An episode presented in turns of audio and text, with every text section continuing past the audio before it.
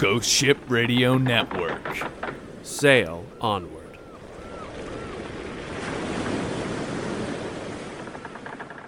What's up, folks? Welcome to episode 19 of the Adjacent Hex podcast. My name is Zach, and finding some time in this busy schedule to join me as usual is Doug. And I think the first thing I have to do is say congratulations because I am now a papa. you sure are. April 30th, my wife Jessie gave birth to our first child, Jacqueline Ray, a healthy baby girl, uh, 6 pounds, 13 ounces, uh, 19 inches long.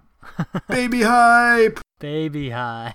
Dude, that's so awesome. well, it's it's exciting. It's there's a lot of changes in the last 3 months. I brought a new house, I got a new baby. Like it's there's a lot going on right now. And I, you know, I, I sort of made it a point of uh, letting your family and stuff meet your daughter before I even like.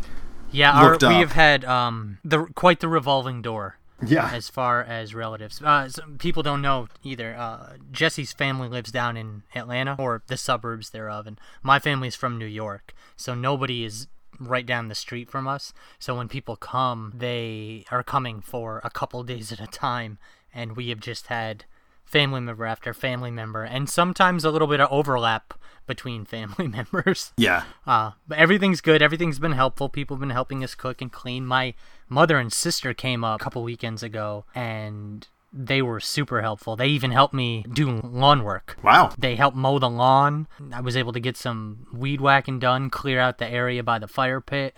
Nice. Yeah, yeah. So they were they were incredibly helpful because I've got I've got a lot of land to mow. yeah. so Your, your new house it is was rad, nice. though. Like, it was nice. so Yeah. nice. And yeah, I, I literally I just met Jacqueline for the first time yesterday.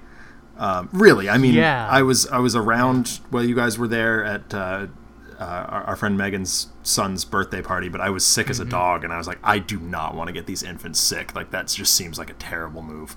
So yeah, well, and she also not too many people got to see see her Mm-hmm. because we were outside, so she was kind of covered the whole time. And then Jesse went inside to feed and was Mm-hmm. in there for a while, so most people didn't get to see her. Yeah, and it's also been really hot here in New Hampshire Mm-hmm. the last couple of days and last couple of we- uh, last week or so.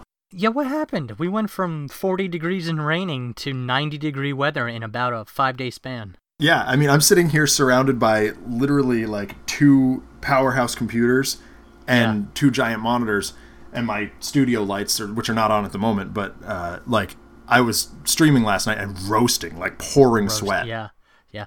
Well, you're a New Hampshire native. Uh, Mm-hmm. I'm originally from New York, but when I moved here about it was about ten years ago, I guess. Um, another native said, "If you don't like the weather in New Hampshire, wait 15 minutes." Mm-hmm. And uh, I've I've never seen. I mean, it's so true. On April 1st, we had 13 inches of snow. Yeah. And within a week, we had 70 degree weather, and then within a week, we had 40 degree weather. Yep. and now it's just like My the the therm- thermostat in my classroom hasn't. It, I I think it just at this point has given up. giving up. It's just like I don't know what to do with it anymore. I'm, you I'm figure done. it out. You figure it out. So two things though, or one thing. I'm not sure what it is. Um, Our friend Eric would call it and the thing. and thing. 40 degree weather and rain, and 90 degree weather. Both are good board game weathers. Absolutely. So uh, what have you been putting up to? Well, Nope. Let me ask again. What have you been playing? Because those are real words. Those are very different questions. Um, so yeah, I, I actually for Christmas last year, although I bought it at Gen Con, I bought my friend Amanda a copy of Harry Potter Battle for Hogwarts. It's the deck building game. Okay. We've been sitting on it and sitting on it and sitting on it. Who who And- publishes that? Uh, USAopoly of all people. Yeah. uh, Okay. Yeah, we, we don't talk about their stuff a lot, and uh, now we finally get to. So I've we we've just been waiting for a decent time to play that game, to bust out that game and play it. And now we've been doing you know periodic Harry Potter movie nights because I haven't I well I've seen most of them now, but when we started them, I hadn't seen them. Oh, you hadn't seen the Harry Potter? Well, I've read all the books a, a zillion times, and to the point where Okay. I know most of them backward and forward. And I didn't want to lose my perspective of the books, but I am finding, Hmm. as many people have told me, that the movies do do pretty well by the books. Yeah, the only book I read was the first one. Mm-hmm. I read it in one night. Yeah, yeah. Uh, honestly, I had a paper due on a Friday, Mm-hmm. and I needed one more book to sort of flesh out my argument. Mm-hmm. And I was asking Tom, it was like a Tuesday or Wednesday night, and I was like, I need one more book to finish this paper. And he goes, kind of sounds like you need Harry Potter. So he gave it to me. I read it that night and then didn't use it. Nice. Perfect. so anyway, about this card game. Um, so it's it's a fairly straightforward deck building game in the same vein as Star Realms or Dominion or something like that, with a Harry Potter theme, sort of smashed over it. We played the first mission, which is supposedly encompasses the first book. is it cooperative? It is cooperative, which is which makes it, it sets it apart from other deck building games. Um, Is it like is Thunderstone cooperative? I don't know. I'm not sure. I don't know. But basically, okay. the, as per usual, there there are two and three ish resources. Uh, you have your health, of course. Um, You have the your currency, which you can use to buy cards, and you have your attack power, which you use to damage uh, a, a series of revolving enemies. Uh, and the, the idea is um, there's an event, a sort of a semi-random event deck, which adds. I was referring to it as the Doom because that's what I recognize from the Lovecraft games that I that I've been obsessed with lately. Um, And it's just easy to sort of transfer over. If a location becomes completely doomed, you move to the next location, and the villains get slightly stronger. Um, Okay. And basically, you have to beat down the villains before they over overwhelm the locations. And we won fairly handily, but we were all kind of learning the game, so we are like, okay, this is a pretty good learning experience. We kind of know how to how to approach the game moving into the second book. So is is there a quest? I'm j- just for lack of a better term for each book. Um, yeah, the the the villain deck changes based on which book you're playing. Okay. Um, so in the first book, uh, we fought like Crabbe and Goyle, Malfoy, and Quirrell. Um, which uh, that's the for those who don't know Harry Potter, that's like uh, Crabbe and Goyle and Malfoy are like Harry Potter's arch arch nemesis in within the school, and then Professor Quir- Quirrell is their defense against the dark arts teacher, who was uh, basically aiding and abetting the big bad over the course of the first book. It was, I mean, it was pretty easy to assign six damage to each card and and just move forward. The problem was none of the decks really start out with any cards that can deal damage, so you have to find them in in the community purchase deck. Okay. And then of course they have to come into your hand, and then you have to play them, and it, it, it's not the easiest. Uh, and I, I can see moving forward as more more villains get added and more let's for the lack of better terms say doomable locations you know locations with less potential doom uh, come into play i can see it getting harder very quickly. Uh, you're also Which makes adding sense. yeah and you're also adding cards to the draw deck that will change things fundamentally. So uh, it's going to be a neat experience as we move forward. And it's not a legacy game in the same vein as seafall or pandemic legacy in Mm-hmm. that you can if you have a different group of players you can totally play it again. It is 100% replayable and you can dive into any one of the seven years seven decks at any point decks four and seven add new mechanics so we're looking forward Okay. to, to getting to that and uh, and we'll see where that goes Yeah, it sounds interesting. So right right now you're enjoying it. I mean, it sounds like you're ready to go back. we absolutely are and um, you, the expansion comes out from what we understand right around gen con so i'll probably pick that up uh, for What is the expansion? More later books or No, because the the base game does go years one through seven, um, which is all the book encompasses all the books. This one adds uh, it's the Monster Box of Monsters. It's called. okay? Um, so it's it's gonna. I, I imagine. Add a few more challenges. Uh, yeah, I, I imagine that's gonna be the Fantastic Beasts and where to find them stuff Hmm. because that takes place within the Harry Potter universe. But I don't Right. know. We'll see. And I, I will definitely try my best to sit down and play a game at Gen Con before I pick it up. Yeah, cool. Sounds good. Yeah. Other games, um, I revisited a couple of old favorites. We uh, took the st- my eighth grade students to Hershey Park in Pennsylvania, and we had a Mm-hmm. uh, well, 16 hours in a bus there. you know, between between the a long day. it- well, it was. I mean, eight hours there, eight hours back. Right. Um, and I was like, all right, I need to bring some uh, just lighter fare board games that we can slam on the bus and, and not have to worry about, you know, making a mess and getting Mm-hmm. all kinds of parts out. So I, I brought Cthulhu Fluxx, um, which the kids really seem to dig. Nice and easy. Yeah, it's sim- super simple to teach. Uh, in fact, it teaches better if you just sit down and play it. Yeah, because there there aren't a lot of rules, right? Yeah, uh, in fact, they're it's really They- they're written on the card. Yeah. and yeah. it's the game where the rules change and uh, different rules will come out of your hand and you can change things to either help or hinder yourself or other players Yeah, we've got we've got a couple of Fluxx games. We have I think Monty Python and Eco Fluxx. yeah i have I, I, I and i think it's worth having a couple of different versions of flux on your shelf because it's super cheap and it's the game plays basically the same depending on which one you buy. I think I have uh, Cthulhu Fluxx and Batman Fluxx, and I was like, th- yeah, it seems fine. Like it's it doesn't take up any space on the table. It's although once we got we did a we did a five player game once we got to the cabins we were staying in, and that did take up a little bit of space. We didn't even finish that one. It just it got overwhelming, and uh, somehow or another we managed to mitigate losing. We, we almost lost to Cthulhu because one of my students was like, "Oh, I'm just gonna do Masal," and I'm like, "Ah, "No, you're not." I had one of those like That'll end the game. Yeah, interrupt any times. I'm like, "Nope, nope, you're not playing that on goal. Sorry." And then so that got discarded, and we were like, "Well, okay, now what?" And the uh, my boss comes in, who was, he was also on the trip with us, and he's like, "Okay, we need to we need to call this game. It's time to get on the bus and go home." So, uh, so we yeah we played that, and then uh, we played uh, Space Hulk Death Angel, which is the Warhammer Forty Thousand card game that was produced by Fantasy Flight for quite a while. Uh, I talked about it in, on one of the early episodes of the podcast. I may have played that one. Yeah, is that the did. one uh, with with Joff owned? Mm-hmm. It's a co-op. Yep. Yeah, that's a fun game. It really is. Uh, uh, for those who aren't uh, aware of it, it's Hard though. huh? It's hard. It is hard. Uh, I, I played that with some. Uh, well, I played it with my students and, and we lost handily. But I played played it with uh, some people at Board Game Day this past month, and uh, we had a good time. We we got all the way through it. We got very lucky. Got some really high dice rolls on Kyle's part, um, and uh, just wiped out a bunch of Tyranids moving through. Basically, you you have a, a line of Space Marines, a column, and they have a specific facing. They can face either left or right.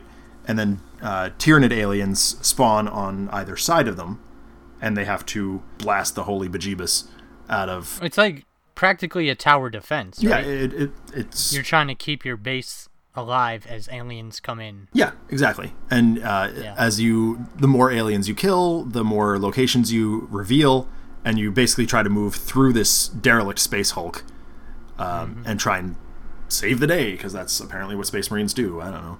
I don't play 40k. Yeah, I I, I know. Uh, I only got to play it once. Really enjoyed it. It was really challenging. Yes. We did end up winning, but it was, I mean, by the skin of our teeth. Yeah. Really. And it, you know, there's there's it's one of those games that there's there's a bunch of exp- uh, print on demand expansions for, uh, and I don't think I've ever played with. I have them all. I don't think I've ever played with any of them. There's enough replayability in the base game that it just doesn't matter. Yeah, that happens sometimes. Not a bad problem to have. No, not at all. It was good.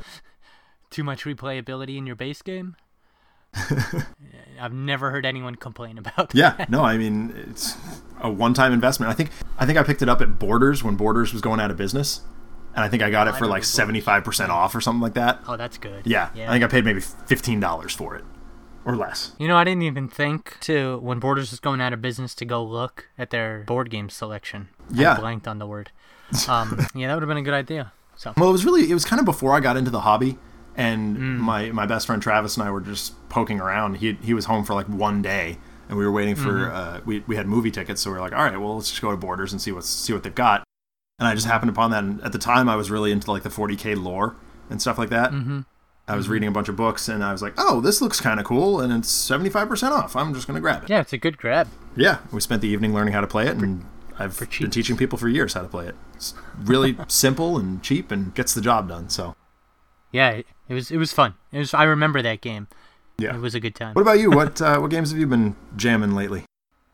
So I got to play. I remember last episode I talked about a little dice game Anthony had gotten me as a housewarming gift, or Jesse and I rather. Mm-hmm. Um, Dragon Slayer, and we'd played with two players. That's the game where you. It's a little press your luck game. Mm-hmm. takes like ten minutes to play. Yep, yep. Uh, but I got to play with four players. oh, good. You were saying you wanted to do that. How'd that go? It's fun because everybody has a token that allows you to challenge another hero. Mhm. And then, depending on whether or not they accept that challenge, they can lose points. But if they accept it and complete the quest, they like get double points. So it, you kind of have to be careful when you use it, and you always get some sort of points. Um, and in a two-player game, it's pretty straightforward when you use it, but in a four-player game, you held onto your token a little bit and kind of used it a little more strategically. Uh, so, I mean, it's still not a strategic, in-depth game. It's a fun little press your luck game, but it was it was interesting to get to use that token and just see how the dynamic of that one little mechanic mechanic uh, changed, and uh, it was a lot of fun. Again, just if you need a 15 minute game to kill time, I'd still recommend. Right on. So That's good to hear. I, I'm glad to hear that it uh, it plays well with two players as well as with four. yeah, I I think I'd even prefer it with three or four players. Okay. Uh, I think it goes up to five. Okay. But yeah, two, three, four. It's fun, quick little game. I mean, it's not the type of game you hang your head on. Yeah. You don't. Right. right. it's like it's not the gem of anyone's collection, but it's a lot of fun. So I'm glad to hear that. other games I played. Uh, okay, well let's get into it. So you and I. Oh yeah, that's one we played. So our buddy Corey turned thirty Mm-hmm. Yep. a while back. Happy belated And- birthday, Corey. Happy belated Corey. You and I played in what was for me at least the largest game of telestrations that I've ever been in. Yeah, it was a pretty big group of people. Yeah, it expanded two rooms. Yeah, yeah. and I think there was, you know, someone was playing uh, Mario Kart during it too. So it's like, Yeah, yeah. It Double was, Q. quite a bit. Yeah, we had certain people who had to leave the room and pass it and come back. And, Mm-hmm. I was one of those people.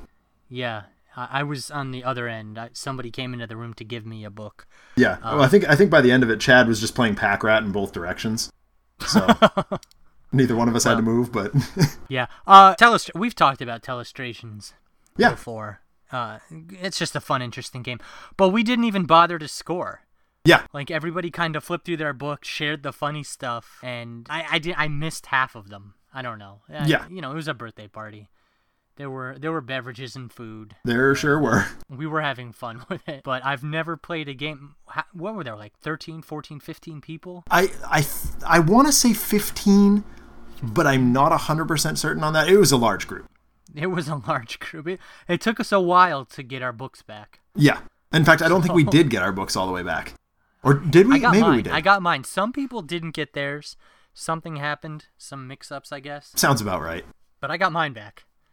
What occurred to us, though, is that if you have a Pictionary set, or even just the internet, you don't really need telestrations, the, the box set of telestrations, to play telestrations. Oh, not at all. You Yeah. can kind of, like, if you just took a piece of paper, folded it up a couple times, and, like, stapled it, you could create a flip book and just doodle on scrap paper. Yeah, just that and a pencil or a pen. Yeah. It's really all you need. And that got us thinking, like, what sort of gaming aids do we use in different scenarios and why? So, the first one that came to my mind, and one of the games that I've been playing a bunch of in the last couple months, was Secrets of the Lost Tomb. Uh, I think I've mentioned it a couple times on the show. It's kind of like Arkham Horror in that you're, you know, you're exploring a, a map and finding artifacts and killing monsters and responding to random events and making dice checks and things like that. And we, Alex and I, realized that it, it require it almost requires a couple of different gaming aids. For us, we would not think of playing that game or Arkham Horror for that matter without the aid of a dice tray because you are rolling oftentimes i think the character i was playing last time rolled like 16 die or 16 dice every single time he attacked. And to try and roll those on a table first of all it's making an inordinate amount of noise. And second of all half the dice end up cockeyed and half of them are you know you get jostled around as you try and throw them down on the table. So you you you'll either move something away from have, from being successful or move something that wasn't successful to a success. So we always employ the aid of a dice tray as well as miniatures to represent the characters because let's face it cardboard standees are boring. Yeah, I prefer miniatures. yeah, and in fact, uh, Alex and I just started a project where we're going to systematically paint all the Arkham Horror and uh, Secrets of the Lost Tomb minis, uh, which is going to take us quite a while. We're only two miniatures in. We're basically trying to hammer out one every week,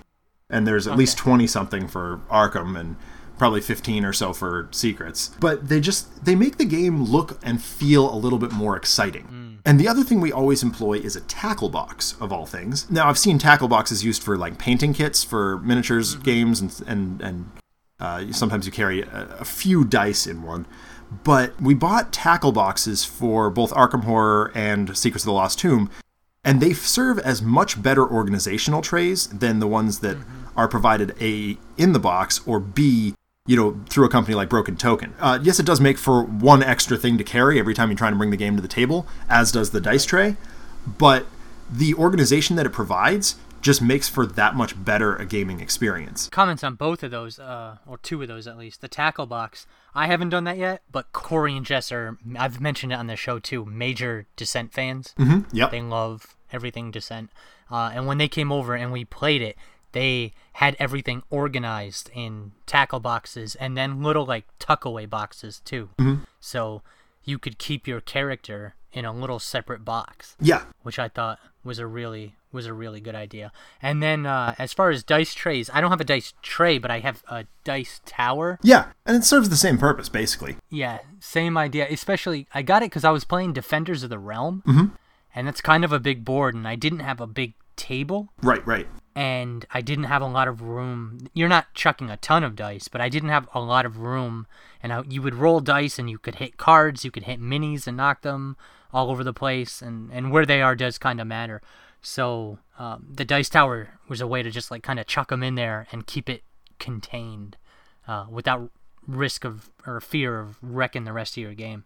and it really um, it depends on what sort of game you're playing. Like if i'm playing a game where there's like five six seven dice a dice tower does the job perfectly fine. Whereas if i'm dumping 16 or 18 dice all at once you really want the dice tray. And you know that brings into the question you know do you do you buy additional dice for arkham horror i did the game comes with five white with black pips standard d6 Okay, you got something a little more exciting. Fantasy Flight makes a set of they, they do it in both green and uh, sorry black with green and uh, white with black or like a bone with black uh, dice that are just your standard Arkham Horror dice. They come five to a pack. Okay. Five dice is just not enough. Most times in Arkham Horror, you're rolling nine at least. Oh wow. And okay. so I bought, I ended up buying three sets. Alex did as well. And then I bought, uh, they make a blue set and a red set as well, which represent blessed and cursed dice, respectively.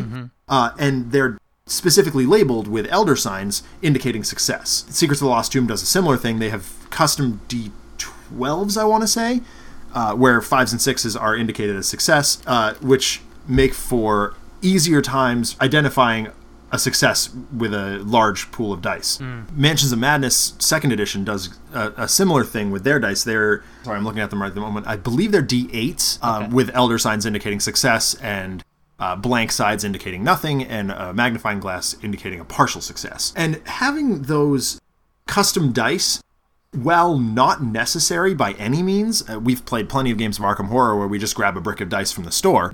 It just adds a little bit more immersion, I think, to, to the game experience. I think the same could be said for like the miniatures too, right? Arkham Horror doesn't originally come with miniatures, Correct. but then you can buy them. You can buy them, you know, one at a time, pre-painted. They look t- eh, not so not so great. um, or you can buy the one buy a copy of Mansions of Madness, which Alex and I both did, Same characters. Same right? characters, slightly higher quality models, unpainted. And so we've just Okay. we primed them black, and once uh, every Wednesday we're just hammering through painting one of them. We did Dexter Drake the first week, and he came out fantastic. I'll uh, try and throw a picture of him in the show notes. And uh, we've we did the researcher the second week. She's not quite done yet. She's got a little bit more detail than we expected, so we're Alex is just finishing her up this week, and then next week we're doing uh, the the the the nun, who is Okay. very low detail, and it's it's it just you're right. It, it adds just a little bit more depth of feeling. A lot of games and a lot of uh, materials that gamers use, we use, do that, but there are other reasons to have gaming aids as well. Yeah, well, it's interesting that you mentioned like just kind of those things that add to the game, but you don't really need it. Yep. I had something similar recently with a much smaller game than Arkham Horror. In fact, a game that takes about three to five minutes to play. See, I've always wondered if that was a, an option for smaller games, so I'm interested to hear this. Well, uh, I've mentioned this game before, a couple times actually. Uh, Ludicreation Steal This Game. Is that the one that came out because of something bad They that got happened? their money stolen at Essen. Yeah. Yeah. So it was a five dollar. It was more of a save the company. Mm-hmm. Um, but the game came and I got it. And so uh, it's just on a postcard. The rules are on a postcard. Mm-hmm. It says you need to grab some dice or a die. I think you need to add one die. So it doesn't come with the game. You do have to add it. It Sure, necessary. but anybody who has a copy of Monopoly has a die. Yeah, yeah, it's just a standard die. Yeah. But what was interesting is there are five game pieces, and you're supposed to sort of tear them off the last page of the postcard. Huh. So you, you break it down. It's got it's perforated and all that. Okay. And you so you you punch them out and you make the game. And I realized instead of doing that, sort of c- to maintain the integrity of the the game itself, and also I was really nervous about sort of tearing an edge of one of the pieces because uh, it is a deduction game. So Oh, okay. essentially, you've got four cases down. Three of them are decoys. One of them's the real money. And the thief is trying to find the real money, and the decoy is trying to catch the thief. Okay, so you want Um, the the pieces to effectively look uniform then? Right. And, and I realized, uh, why not just use a deck of cards?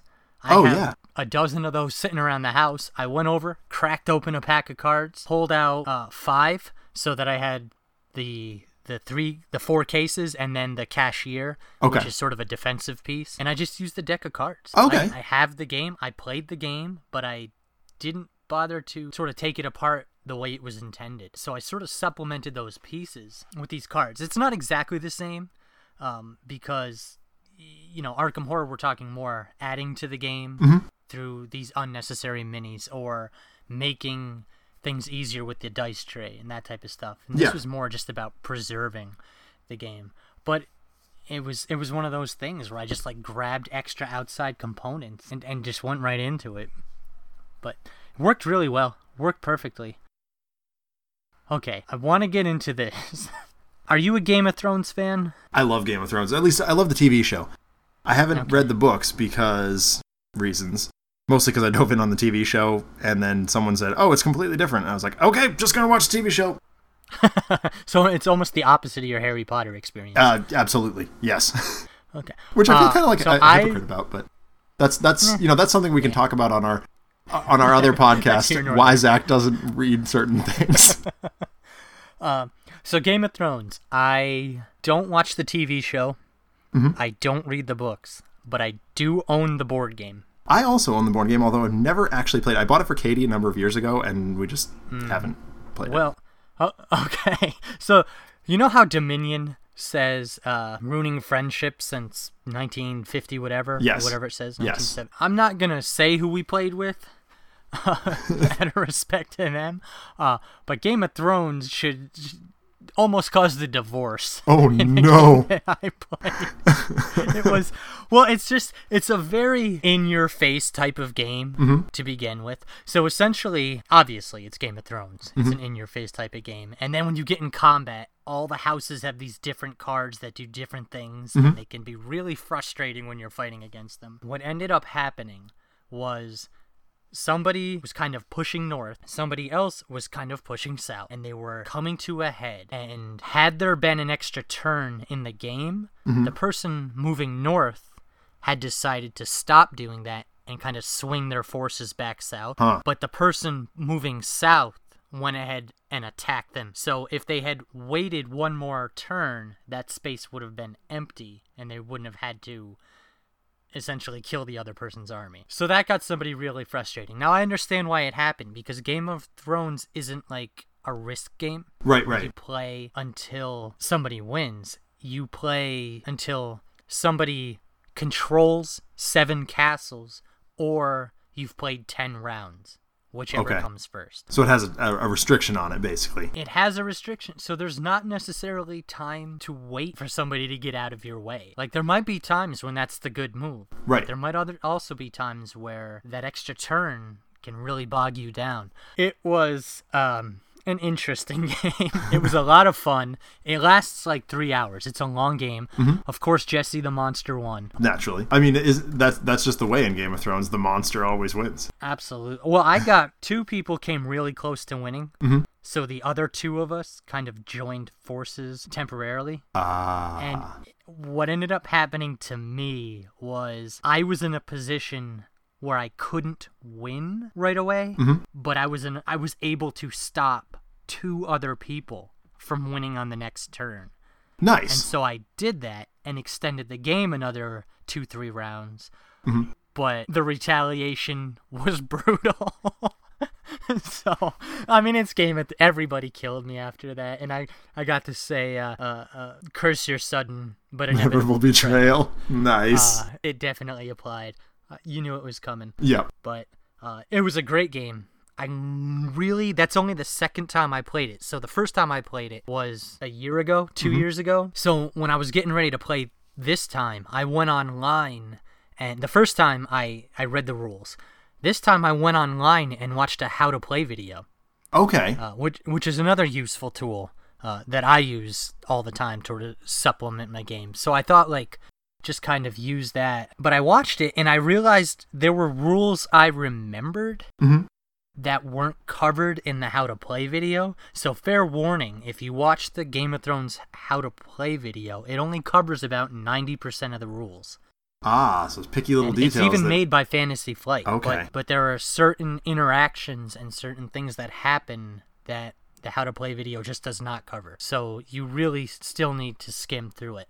And then there's a few specifics. For example, on your turn, you place all your tokens down. Everybody does that. And then everybody flips. And then you resolve turns mm-hmm. depending on where you are on this track. But there's little player sheets they give you. that rest in front of you, little screens, and they tell you what things can do also, but also don't have all of the little intricate details. So what happened is I played this game. At one point you can raid, and what a raid ability does is lets you take away something from someone else in a neighboring zone Mm-hmm. but it's restricted. And then you can earn special powers in the game. And if you use the special raid token, that gives you a little more you can do. Well, before the game started, I made sure to say quite clearly two or three times. I, I specifically pointed out this is what the tokens do because I knew it was going to come up. Mm-hmm. Well, two and a half hours later, I used a special power, and the person on whom I used it said, "Oh, you never told us that rule." like, I know I told you that. Rule. You should like write it down it next happened? time. Notebook. Well, New gamer tool. Speaking of writing it down, so I went online on Board Game Geek and downloaded a how to play guide. And at the end of that how to play guide, there are double sided page handouts for everyone that has all of those little rules written down. Okay. So the next time I play, because it plays three to six players, mm-hmm. everybody can have their own copy of all of those rules right in front of them for the whole game. Alex and I did a similar thing with we did it for both Arkham and Se- Secrets. We sort of cannibalized bits and pieces of both the FAQ and the uh, included, you know, quick play guides and just sort of fabricated our own PDF that we've distributed to our regular players. Taking the time out to find little rule summaries and how to plays is a tremendous tool and I, I I'll be honest, I don't use it enough. We live in a world where uh, the internet is basically a giant resource Yeah. especially for board gaming. Uh, board Game Geek alone has piles and piles of video demonstrations and how-to guides and fan-created mm. supplements that if even if you don't have the time to create your own guide, it's pretty available. You can find some sort of guide for pretty well, pretty near any game that you might want to play. Yeah. Well, you say you don't use those that much, but I use those all the time. Um, one of my favorite games, you know, Kemet. Yes, of course. I got a rule summary, mm-hmm. like one page rule summary that I printed out just so people can see it. Mm-hmm. And also all the little tiles that you purchase in Kemet, all your powers. Mm-hmm. There, there's a book that tells you what they all mean until you learn the symbolism. And I printed out an extra copy that I had just grabbed off a board game geek. Another thing, uh, so another game I've been playing recently, Zombicide. Yep. Black Plague. So I got that game. Yeah, Jesse Jesse scooped that. So this is a game, Zombicide Black Plague. It's my first CoolMiniOrNot game. I've been on the fence for a long time. I've always been interested, at least, you know, like the original Zombicide I was interested. And I heard it had some problems and I was like, okay. And then they came out with Zombicide 2 and I heard they fixed those problems and I'm like, okay. Then they came out with Zombicide Black Plague mm-hmm. which is min- which is a zombie game, but instead of taking place in the mall and in the school and in the police station like most of the zombie games do, it takes place in the Middle Ages Huh. Okay. with a fantasy theme. There are elves and there are dwarves and they're casting spells and there's wizards and all these different monsters and stuff. So I was kind of interested in Black Plague, and I saw the original Kickstarter. I didn't back it. Then it kept getting more buzz and more buzz, and it shot up. It is now 97th on uh, Board Game Geek. So top 100, cracked the top 100. Yeah, Nice. And then Tom, you know my buddy Tom, of course. bought a copy. He was really enjoying it. When we were at PAX, I saw a demo. Mm-hmm. It looked super easy to teach. I was talking about it. I was talking about it, and Jesse went ahead and, and bought it for me for my birthday. Nice. Yeah, and and we've been loving it. I know it's probably not for everybody, but it's also if you just want to fill a board with minis and mow zombies down, it is I can't get enough of it actually. I there's another Kickstarter for Green Horde, which is a standalone expansion for it yep. online right now. I've already backed that and the expansion for it. So I'm getting all those Kickstarter exclusives and stuff. Um my wallet is taking quite a hit.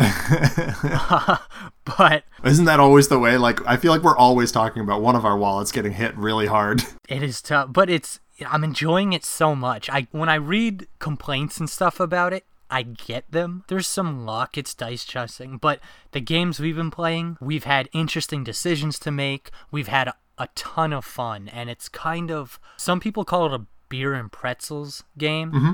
I would probably call it a cheese and crackers and wine game. Oh, right on. 'Cause it's still it's still it's not heavier and thinky like a like a euro. It's it's not like that, Mm-hmm. but it's also not a game on which I've been able to just kind of turn my brain off and Right. do.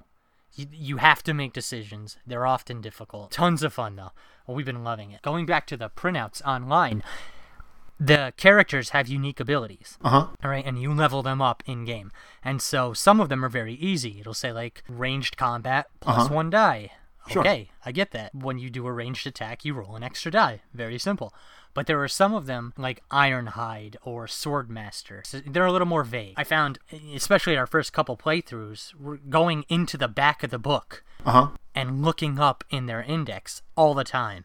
And I was still using the back of the book as sort of the guide on how to play. And it was kind of the book's getting passed around, and I don't want to get it beat up too much because the quests are in there and all that stuff. Yeah, exactly. But- Gotta be So I go online and uh, on Board Game Geek, somebody has typed up at least for original Black Plague, not necessarily the uh, the new stuff that's Mm-hmm. out, but somebody has typed up all the non-obvious character traits and put them on one page. Oh, that's awesome. So I downloaded it, printed it out, and the next time we were playing, instead of passing the rule book around, we were just passing that one sheet of paper and it just saved so much time and it was it was great. Also, I went on zombicide.com mm-hmm. and we were talking about extra missions and stuff for the Harry Potter and I was wondering Zombicide has a bunch of online quests. They're all free and they have like two mini campaigns uh-huh. and it's all completely supplemental, doesn't come with the game. But you can go online, download those, print them out or not, just run the game. All sorts of great stuff there. See, that's I, I use that online that online stuff all the time. And it's important to check too, because I mean, even games you wouldn't expect to have content like that will surprise you from time to time. Uh, Alex and I have been playing our. We've been slacking lately, but we've been trying to do uh, our Gears of War stream from time to time. And you know, we, one of the games we want to play at some point is the Gears of War board game. Once I get my uh, overhead camera mounted over my table, and Alex always, if he has the option, plays as Dizzy. His character is Dizzy and he's like, "Oh man, I really wish I could play the Gears of War board game as Dizzy." And as luck would have it, I popped on the internet, popped on Board Game Geek, and someone's made Dizzy as a character. Is it balanced? fan-made I don't know, but we, uh, Eric and I have this buddy who works at a print shop who will print cards for us. Uh, uh, so he's done all the Sentinels of the Multiverse promos for us, and he's done Mm-hmm, um, Firefly stuff that we don't have. Uh, he actually he even did a custom Firefly card that our friend Joff used to pr- propose to Megan, uh, which was really cool. So he's got the PDFs now, and we're just we're just waiting on our new Gears of War characters. Um, but it, it all comes down to diligence on the part of the play community, and we talked about this. I think it was even last month. The community that that plays these games, that most of whom you're never going to meet or never going to interact with at all, can be a huge, huge resource. Yeah, well, here's an interesting thing. So I have on my list 10 candles, Mm-hmm. which I've mentioned on this show before. I haven't played it yet. Uh-huh. But you made a comment earlier how almost any game you go online, you can find some sort of resource. Yeah, absolutely. So 10 Candles has about 75 pages of rules. It's in that range. It's and they're not bad rules. They read easily. Some of them are a bit repetitious just to sort of nail things home. There are examples. Uh-huh. You know, for first time GM type people. Yep. So I went online though and thought maybe somebody has has done like a Kemet, that one page sheet of rules, Uh-huh. like a Ten Candles version of that, a shorter, condensed version of the rules. I checked Board Game Geek, I checked RPG Geek, does not exist. Yeah, there's like it's. I'm looking at RPG Geek right now. Yeah, There's it's not there. there's nothing. It, Yeah. stone nothing. So I went and I made my own, and I turned seventy-five pages of rules to about eight pages of rules. Oh, that's not bad. No, it's it might still seem a little long, but five or six of which are really walking people through character creation at the beginning of the game. So that's useful to. I mean, having played a number of RPGs at this point, that is an incredibly useful thing Yeah. because I mean, character creation. Like you want to come as close as you can to what you have in mind for the character in the first place. Mm-hmm. And the more, the easier the GM can make it, the closer you can come to. 10 candles, you light these candles as you go, and you light three now, work out a section. Write three now, work through a section. You're essentially creating characters and giving some of them time to burn down because if they burn down later, it ends the scene and shortens the game. So Right. it kind of creates that clock and that sense of urgency in the game. But even even my seven or eight page document is probably still a little too long, and want to get even more familiar, I might trim down because I included a couple of examples too that people might want. But as I internalize it, I could probably get it down to maybe four or five pages. Mm-hmm. But what's interesting is I then thought maybe I'll toss that up on BGG and RPG Geek so other people could do it. But I haven't done that because I'm worried it's almost too comprehensive. like you're gonna lose the examples, and maybe a first-time GM it wouldn't be useful, and uh, you you'd be missing a lot of the material. Obviously, if you condense 75 pages to 8 and you wouldn't have there. There's a ton of scenarios, maybe like 60 different uh, scenarios that they give you. You could make your own scenarios, and if you're a familiar enough GM, I think there's enough there that you could play the game without buying the game. And I didn't want to take the sales away from the 10 Candles people because they're only selling it for 10 bucks. It's a $10 game for the PDF, mm-hmm. you know, so i I- it's cheap enough, but I, I still thought I'm looking it over and I thought, if I put this online, people are going to be able to play this game for free. Yeah, Um, right. So I didn't. And you know, it, I guess that's something we have to be cognizant of because if, if there's a game we like, we obviously want it to continue to be, you know, produced and upgraded and distributed in, in one way or the other. So as we're creating these guides we, and, and supplemental materials, we have to make sure that it's not, you know, interfering on any level with, with what's being produced. Yeah, I mean, just as a courtesy. I mean, but they don't. They don't usually. Right. Like a Kemet summary, you couldn't play Kemet. Right. Um, a Black Plague summary, you couldn't play Black Plague. Game of Thrones.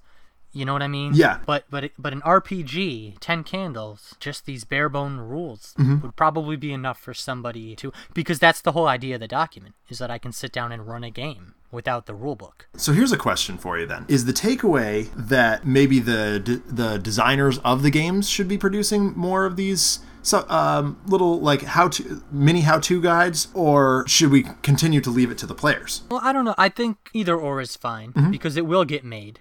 The board gaming community, I think, is devoted enough to sit down and do like do what I did: take a seventy-five page thing, make a quick guide. Well, considering that the the board game community is willing to make things like additional maps for I don't know Sentinel Tactics or um, right. or right. a their own quests for Zombicide, that type of stuff. Yeah, or like even you know people who are more influential in the in the community. I don't know Eric Summer, for example, doing the Dead of Winter app.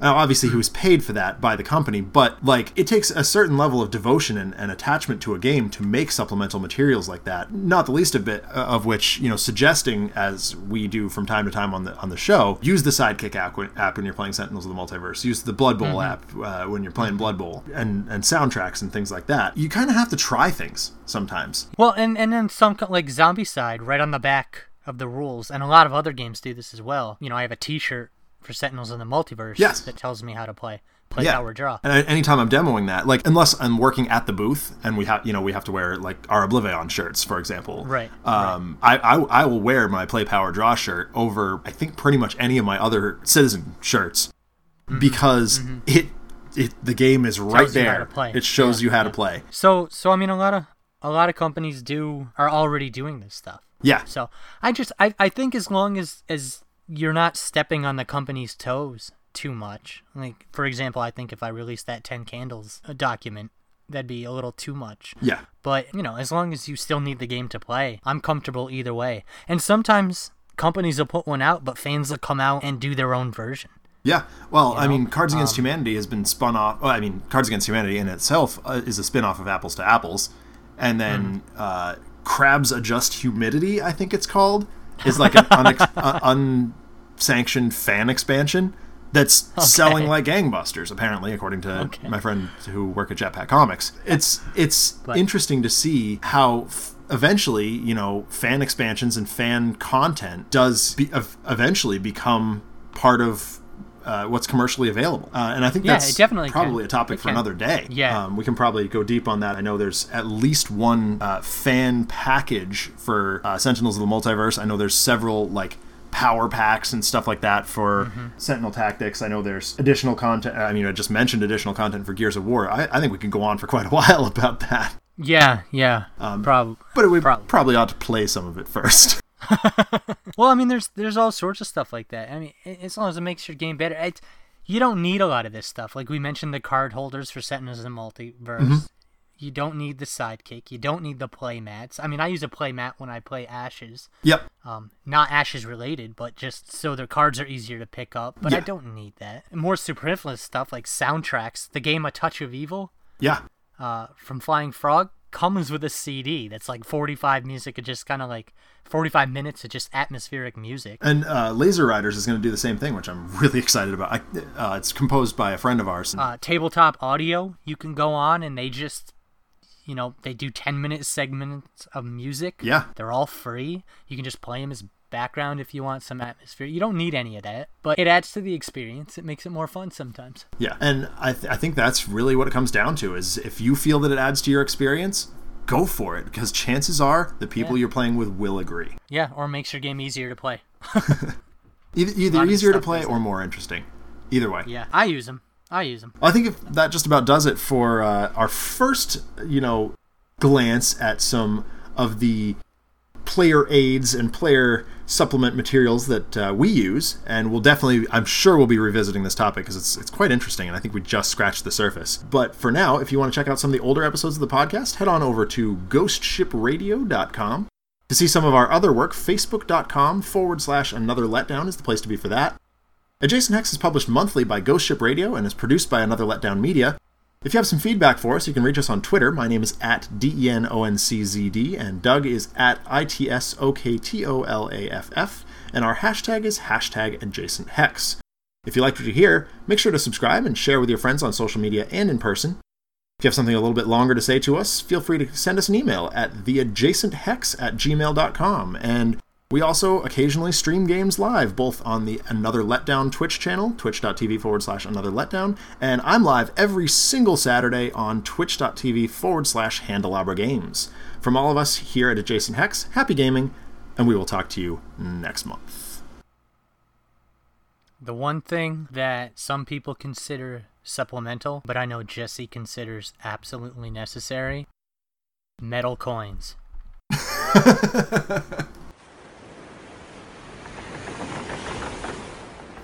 This show is part of the Ghost Ship Radio Network.